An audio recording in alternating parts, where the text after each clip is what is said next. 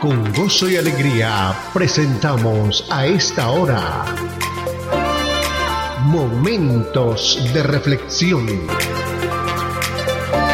a cargo del pastor Misael Ocampo Rivera.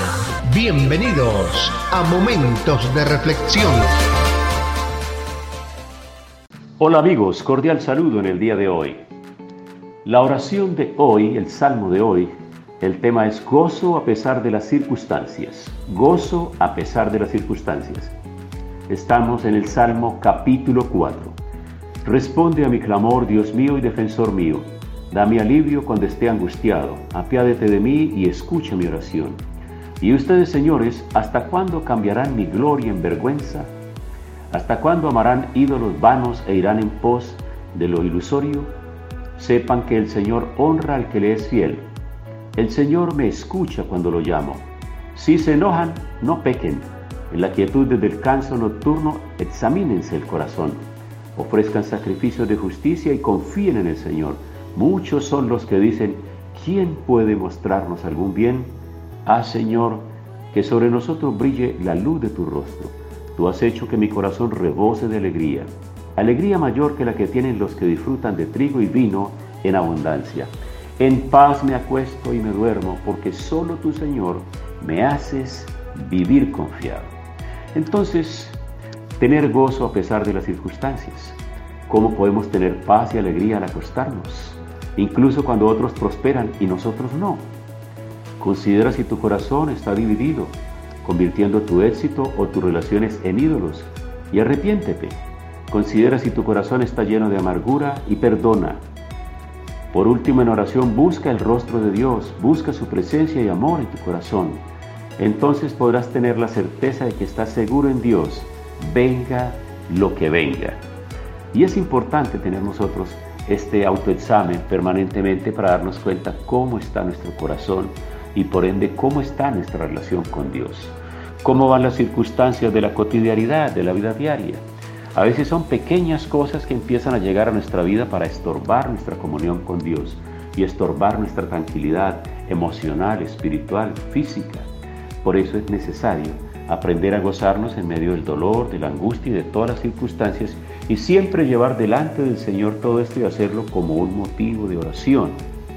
Diariamente, cuando nosotros vamos antes de reposar, antes de quedarnos dormidos en la noche, tenemos que arreglar cuentas con Dios, pedirle perdón por todas las cosas, aquellas incomodidades que hemos tenido con algunas personas, presentarlas delante del Señor para que Él nos ayude y nos dé la fuerza para perdonar y poder tener tranquilidad y dormir en paz.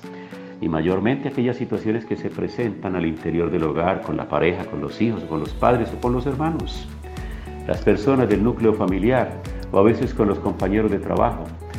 Bueno, hay tantas formas de nosotros poder perder la paz y la tranquilidad, y a veces son por cosas pequeñas, pero tenemos que aprender a recuperar el gozo a pesar de las circunstancias.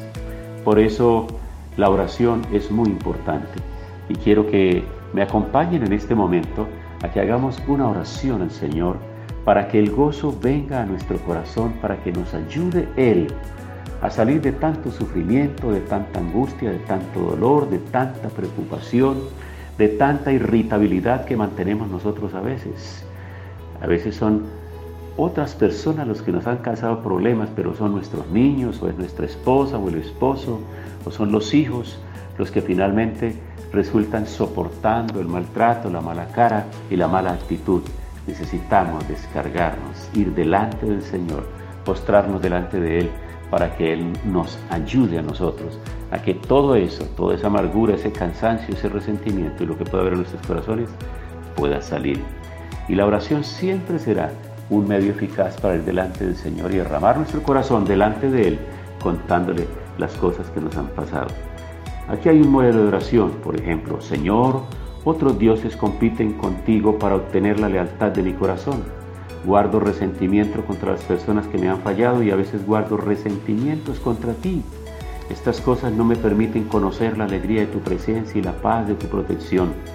Ayúdame a deshacerme del resentimiento y llena mi corazón con tu alegría, Señor. Y Padre, hoy nos unimos, nos concertamos para pedirte perdón por todas aquellas cosas que puedan estar estorbando nuestra relación contigo.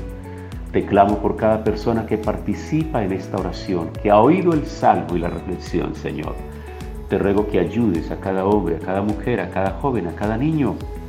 Ayúdanos a cada uno de nosotros que luchamos diariamente y queremos ser personas mejores, tener mejor carácter, mejor actitud, resolver las situaciones de una manera diferente. Con tu ayuda lo lograremos hacer. Por eso te rogamos que vuelvas el gozo tuyo a nuestro corazón y que las circunstancias dolorosas, las circunstancias de angustia y de dolor que han venido a nuestra vida puedan ser superadas con tu ayuda, con el poder del Espíritu Santo. Muchas gracias, Señor. Oramos en el nombre de Cristo Jesús. Amén.